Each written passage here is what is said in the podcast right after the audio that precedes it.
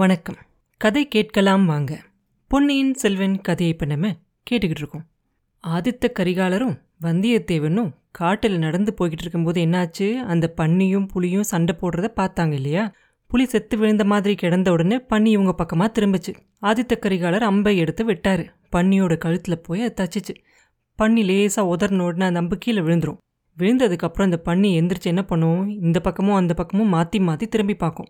ஒரு பக்கம் பார்த்தா புலி இன்னொரு பக்கம் பார்த்தா இந்த ரெண்டு மனுஷங்களும் குதிரை மேலே உட்காந்துருக்காங்க புலியால் ஒன்றும் ஆக போகிறதில்ல அப்படின்னு தெரிஞ்ச உடனே இவங்க பக்கமாக திரும்பும்.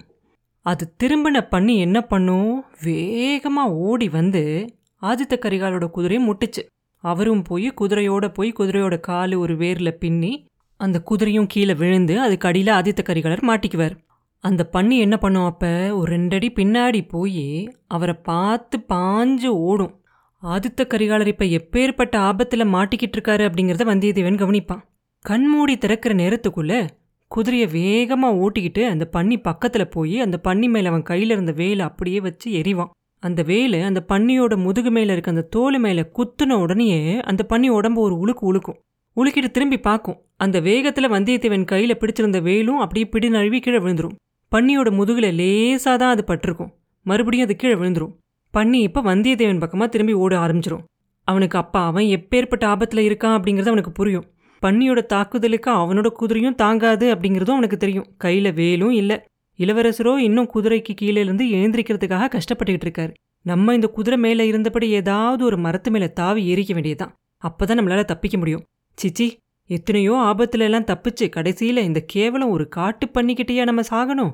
அப்படின்னு நினைச்சுக்கிட்டு மேலே ஏதாவது மரம் இருக்கா அப்படின்னு பார்ப்பான். நல்ல வேலையாக பக்கத்திலே ஒரு மரம் நல்லா தாழ்ந்து இருக்கும். வந்தியத்தேவன் குதிரை மேலேருந்து பாஞ்சு அந்த மரத்தோட கிளை ஒன்றுல தாவி பிடிச்சிக்கிட்டு காலிலிருந்து தோல் வரைக்கும் எல்லா பலத்தையும் முழுசாக உபயோகித்து அந்த கிளை மேலே ஏறி உட்காந்துருவான் அதே சமயத்தில் பண்ணி அவனோட குதிரையை வந்து முட்டிடும்.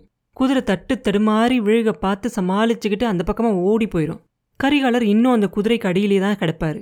அதுலேருந்து எப்படி வெளியே வருது அப்படின்னு கஷ்டப்பட்டுக்கிட்டு இருப்பாரு. வந்தியத்தேவன் மரக்கிளை மேலே உட்காந்துருப்பான் காட்டுப்பனி ரெண்டு பேருக்கும் நடுவுல நின்று இப்படியும் அப்படின்னு திரும்பி திரும்பி பார்க்கும் ரெண்டு எதிரிகள்ல யாரை தாக்கலாம் அப்படின்னு அது யோசிச்சுக்கிட்டு இருக்கு அப்படிங்கறத வந்தியத்தேவன் தெரிஞ்சுக்குவான். இளவரசர் இன்னும் குதிரைக்கு அடியில இருந்து எந்திரிக்கல. அப்படியே எந்திரிச்சாலும் பன்னியோட தாக்குதலை அவரால் சமாளிக்க முடியாது. கையில உடனே உபயோகிக்கிற மாதிரி ஒரு ஆயுதம் இல்லை. வில்ல வளைச்சு அம்பு விடணும். குதிரைக்கு அடியில விழுந்து அகப்பட்டுக்கிட்டு இருக்கறதுனால அவருக்கு பலமா காயம் பட்டிருந்தாலும் பட்டிருக்கலாம். எப்படியும் இளவரசருக்கு கொஞ்சம் அவகாசம் வேணும். இது அவ்வளவையும் வந்தியத்தேவன் மின்னல் நேரத்துல யோசிப்பான். யோசிச்சுட்டு ஒரு முடிவுக்கு வருவான். அவன் ஏறி இருந்த மரக்கிளைய பலமா உலுக்கி ஆட்டிக்கிட்டே ஆஹா ஊ கூ ஆ ஊன்னு பயங்கரமா சத்தம் போடுவான். அவனோட யோசனை பழிச்சிரும். பன்னிக்கு ரொம்ப கோபம் வந்து அவன் ஏறி இருந்த மரத்தை பார்த்து பாஞ்சு ஓடி வரும். வரட்டும் வரட்டும் வந்து மரத்து மேல முட்டிக்கிட்டோம் அப்படின்னு வந்தியத்தேவன் நினைச்சுக்கிட்டு இருக்கும்போதே அவன் ஏறி உட்கார்ந்து உலுக்கிக்கிட்டு இருந்த மரக்கில மடமடன்னு ஒடிய ஆரம்பிச்சிரும். ஆஹா முறியுதே இது கடவுளே இது என்ன ஆபத்து? கிளையோட தரையில விழுந்தா அடுத்த நிமிஷமே பன்னியோட பல்லுக்கெல்லாம் அவன் சின்ன பின்னமா கிழிஞ்சு போயிடுவானே வேற கிளை உன்னை தாவி பிடிச்சுக்கிட்டாதான் பிழைக்கலாம். அப்படி தாவி பிடிக்கலாம் அப்படின்னு முயற்சி செய்வான். அப்படி அவன் தாவி பிடிக்க முயற்சி செஞ்ச அந்த கிளை கொஞ்சம் தூரத்துல இருந்ததால ஒரு கை தான் பிடிக்க முடியும்.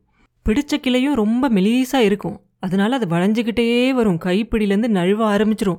காலெல்லாம் அப்படியே ஊஞ்சல் ஆடும். சரி கீழே விழ வேண்டியதான் உடனே மரணம்தான். சந்தேகமே இல்லை. ஏதோ கடைசியா ஆதித்த கரிகாலரை காப்பாத்த முடிஞ்சிச்சுல்ல? இளைய பிராட்டி இதை தெரிஞ்சுக்கும் போது ரொம்ப சந்தோஷப்படுவாங்க இல்லையா? நம்ம இறந்து போனதுக்காக ஒரு துளி கண்ணீர் விடுவாங்க இல்லையா? அப்படி நம்ம யோசிச்சுக்கிட்டு இருக்கும்போது ஏதோ ஒரு பயங்கரமான சத்தம் கேட்கும் அதே சமயத்துல அவன் கையில பிடிச்சிருந்த அந்த கிளையும் நழுவிரும். வந்தியத்தேவன் கண்ணை இறுக்கி மூடிக்குவான். தடால் அப்படின்னு கீழே வந்து விழுவான். விழுகும்போதே மயக்கம் போட்டுருவான். வந்தியத்தேவனுக்கு மறுபடியும் நினைவு வந்து கண்ணை திறந்து பார்க்கும்போது ஆதித்த கரிகாலர் அவன் முகத்துல தண்ணியை தெளிச்சுக்கிட்டு இருப்பாரு. சட்டுன்னு நிமிர்ந்து எந்திரிச்சு உட்காந்து இளவரசே பிழைச்சிட்டிங்களா? அப்படிம்பா. ஆமா ஆமா. உன்னோட தயவால இன்னும் பிழைச்சிருக்கேன் அப்படிம்பாரு. காட்டுப்பண்ணி என்னாச்சு? அப்படின்னு கேட்பான் அதோ அப்படின்னு சொல்லி காட்டுவாரு. அவர் காட்டின இடத்துல அந்த பண்ணி செத்து கிடக்கும். வந்தியத்தேவன் நல்லா உத்து பார்த்துட்டு அரசே இவ்வளோ சின்னமா இருக்க இந்த பிராணி என்ன பாடுபடுத்திருச்சு? கந்தன்மாரன் காட்டு பண்ணியை பத்தி சொன்னதெல்லாம் உண்மைதான். கடைசியில அதை எப்படி தான் கொன்னீங்க? அப்படின்னு கேட்பான் நான் கொல்லல. உன்னோட வேலும் நீயும் சேர்ந்து தான் கொன்னீங்க அப்படிம்பார் இளவரசர். வந்தியத்தேவனுக்கு அது ஒண்ணுமே புரியாது. என்னோட வேலை நீங்க நல்லா உபயோகப்படுத்திருக்கீங்க ஆனா நான் ஒன்றும் செய்யலையே. ஆபத்தான சமயத்துல உங்களுக்கு உதவி செய்ய முடியாதவன் ஆயிட்டேனே அப்படிம்பான் நீ மரக்கிளைய பிடிச்சுக்கிட்டு உலுக்கி சத்தம் போட்ட இல்ல அப்ப நான் குதிரைக்கு அடியிலிருந்து வெளியே வந்து உன் வேலையை எடுத்துக்கிட்டேன். என் மனசுல இருந்த அவ்வளோ கோவத்தையும் வச்சு பாவம் இந்த பன்னி மேல போய் அதை காட்டினேன். வேலால குத்துன உடனே அது பயங்கரமான ஒரு சத்தம் போட்டுச்சு. என் காதே செவிடாயிரும் போல இருந்துச்சு. ஆனா வேலால மட்டும் அது சாகல. நீ மரக்கிளையிலிருந்து நழுவி அது மேல விழுந்த அந்த அதிர்ச்சியால தான் செத்து போச்சு அப்படின்னு சொல்லிட்டு கரிகாலர் பயங்கரமா சிரிக்க ஆரம்பிச்சிருவாரு. வந்தியத்தேவனும் அதை நினைச்சு நினைச்சு சிரிப்பான்.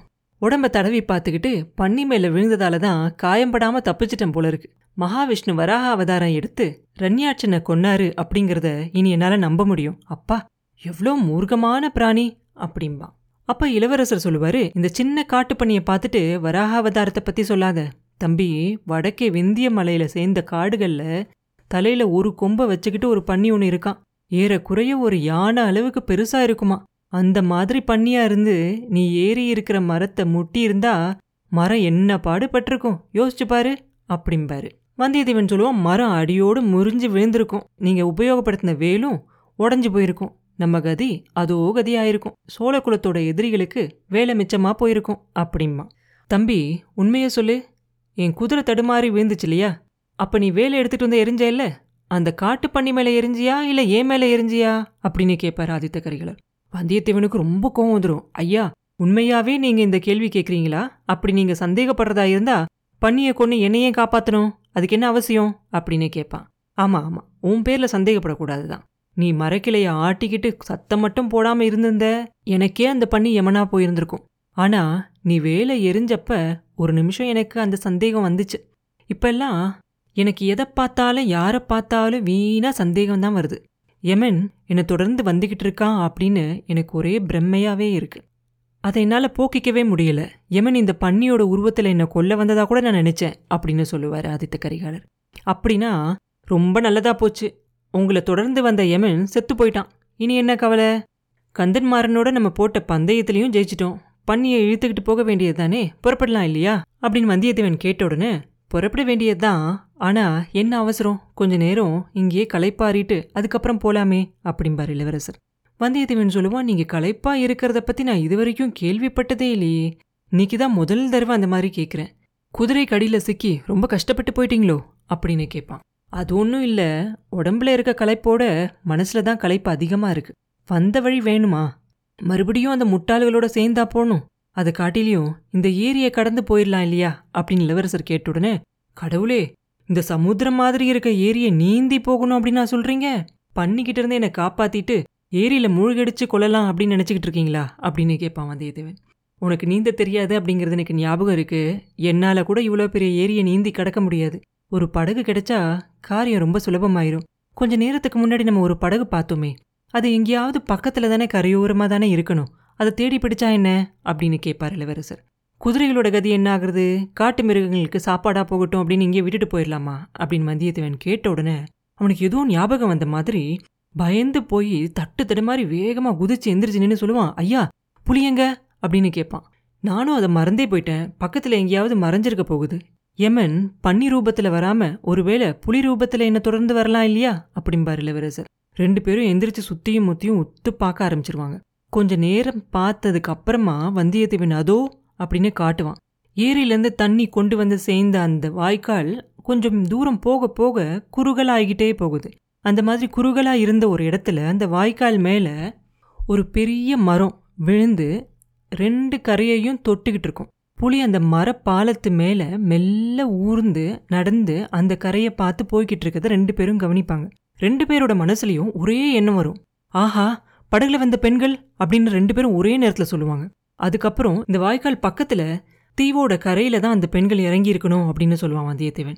காயம்பட்ட சிறுத்தை ரொம்ப ஆபத்தானது அப்படின்னு இளவரசர் சொல்ல பன்னியோட புலியையும் கொன்று எடுத்துக்கிட்டு போக வேண்டியதா? அப்படின்னு வந்தியத்தேவன். இந்த வாய்க்காலை எப்படி தாண்டி போகிறது குதிரை அந்த மரப்பாலத்து மேலே ஏறி போக முடியாது. தண்ணி கொஞ்சமாக தான் இருக்கணும் இங்கே இறங்கி போகலாம் அப்படின்னு சொல்லி இளவரசர் சொன்ன உடனே கரிகாலரோட குதிரையும் அதுக்குள்ளே எந்திரிச்சு வந்தியத்தேவன் குதிரை பக்கத்தில் போய் நின்றுக்கிட்டு இருக்கும்.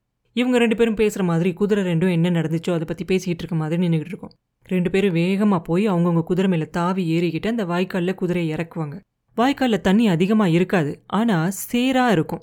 குதிரை அதனால தட்டு தடுமாறி தத்தளிச்சு தான் போகும். கோடிக்கரை புதை சேற்று குழியை நினைச்சுக்குவான் வந்தியத்தேவன். இந்த சேரு ஒன்றும் அவ்வளோ பிரமாதம் இல்லை அப்படின்னு அவனுக்கு தைரியம் வந்துடும் அதை பற்றி கரிகாலர்கிட்டையும் சொல்ல ஆரம்பிச்சிருவான். அப்போ அவர் சொல்லுவார் நண்பா வெளியில் இருக்க சேத்தை பற்றி சொல்ல போயிட்ட? மனுஷங்களோட மனசில் இருக்க சேத்தை பற்றி என்ன நினைக்கிற? ஒரு தடவை கெட்ட எண்ணமான சேத்துல இறங்கினவங்க மறுபடியும் கரையேறது எவ்வளோ கஷ்டம் தெரியுமா? அப்படின்னு கேட்பாரு வந்தியத்தேவன் நினச்சிக்குவான் மனசுக்குள்ளேயே இளவரசரோட மனசு உண்மையாகவே சேரு மாதிரி குழம்பி போயிருக்கு அப்படின்னு நினச்சிக்குவான். குதிரை ரெண்டும் ரொம்ப கஷ்டப்பட்டு அந்த பக்க கரைக்கு போய் சேரும். காட்டுக்குள்ள ரொம்ப ஜாக்கிரதையோட நாலா பக்கமும் ஒத்து பார்த்துக்கிட்டே ரெண்டு பேரும் போவாங்க. கரிகாலரோட கையில வில்லும் அம்பும் தயாரா இருக்கும். வந்தியத்தேவனும் அவன் கையில வேல புலி மேல எரியறதுக்காக தயாரா வச்சுக்கிட்டு இருப்பான். திடீர்னு அந்த காட்டுல சாதாரணமா கேட்குற சத்தங்கள் எல்லாம் கொஞ்சம் அமைதியாக இருக்கும். ஒரு பெண்ணோட குரல் கேட்கும் கிரீச்சுன்னு கத்துவா. கத்திட்டு அம்மா அம்மா புலி அப்படின்னு கத்துற மாதிரி கேட்கும் மணிமேகலை மறைக்கில மேல சிறுத்தைய பார்த்த அதே நேரத்துல அந்த மண்டபத்துல சமைச்சுக்கிட்டு இருந்தாங்க இல்லையா தோழி பெண்கள் அவங்கள ஒருத்தையும் அந்த புளியை பார்த்துட்டு அந்த மாதிரி கத்துவா. அந்த குரல் ரெண்டு நண்பர்களோட காதுலயும் கேட்கும் கேட்டோன்னு ரெண்டு பேரும் இன்னும் கொஞ்சம் உஷாராயிருவாங்க. குதிரையை கொஞ்சம் வேகமா ஓட்டிக்கிட்டு போவாங்க. எங்கேருந்து அந்த சத்தம் கேட்டுச்சோ அந்த திசையை நோக்கி போவாங்க. அந்த ஏரி கரையோட ஒரு திருப்பம் திரும்பினதுக்கு அப்புறமா அவங்க ரெண்டு பேரும் பார்த்த காட்சி ரெண்டு பேருக்கும் ஒரே ஆச்சரியமா இருக்கும். நந்தினியும் மணிமேகலையும் அந்த படித்துறையில குளிக்கிறதுக்காக இறங்கிக்கிட்டு இருந்த நேரத்துல பக்கத்துல சாஞ்சிருந்த மரக்கிளை ஒண்ணு மேல சிறுத்தை கொஞ்சம் மெதுவா ஊர்ந்து வந்துகிட்டு இருந்துச்சு. பன்னியோட போட்ட சண்டையில நல்லா அடிபட்டு காயம்பட்டிருந்த அந்த சிறுத்தை அப்ப அது உயிரை காப்பாத்திக்கிட்டா போதும் அப்படிங்கிற நிலையில இருந்துச்சு. ஆனா இது அந்த புளிய தவிர வேற யாருக்கும் தெரியாது இல்லையா? அடுத்த நிமிஷம் சிறுத்தை தண்ணியில நின்ன பெண்கள் மேல பாய போகுது அப்படின்னு கரிகாலரும் வந்தியத்தேவனும் நினைச்சாங்க. வந்தியத்தேவன் வேலை உபயோகிக்கலாம் அப்படின்னு யோசிச்சான் ஆனா பண்ணல. ஏன்னா வேல் தவறி அந்த பெண்கள் மேல விழுந்துட்டா என்ன செய்யறது அப்படின்னு பயப்பட்டான். கரிகாலருக்கு அப்படி தயக்கமே ஒண்ணுமே இல்லை. அவர் வளைச்சிருந்த வில்லில் அம்பை கோர்த்து நல்லா குறிப்பார்த்து இழுத்து விட்டாரு. அம்பு விர்றன்னு போய் சிறுத்தையோட அடி வயித்துல பாயும். சிறுத்தை பயங்கரமா உரிமிக்கிட்டு அந்த பக்கம் பெண்கள் மேல பாயும். அடுத்த நிமிஷம் என்ன நடந்துச்சு அப்படிங்கறத தெளிவா பார்க்க முடியாதபடி ஒரே குழப்பமாயிரும். சிறுத்தையும் பெண்கள் ரெண்டு பேரும் திடீர்னு மறைஞ்சு போயிருவாங்க. கொஞ்ச நேரம் கழிச்சு மூணு பேரும் வேற வேற இடத்துல தண்ணிக்குள்ள இருந்து வெளியே தலையை நீட்டுவாங்க. அந்த ஏரியில இருந்த தண்ணி அப்படியே ரத்தம் கலந்து செவப்பா மாறிடும் அப்புறம் என்ன நடந்துச்சு?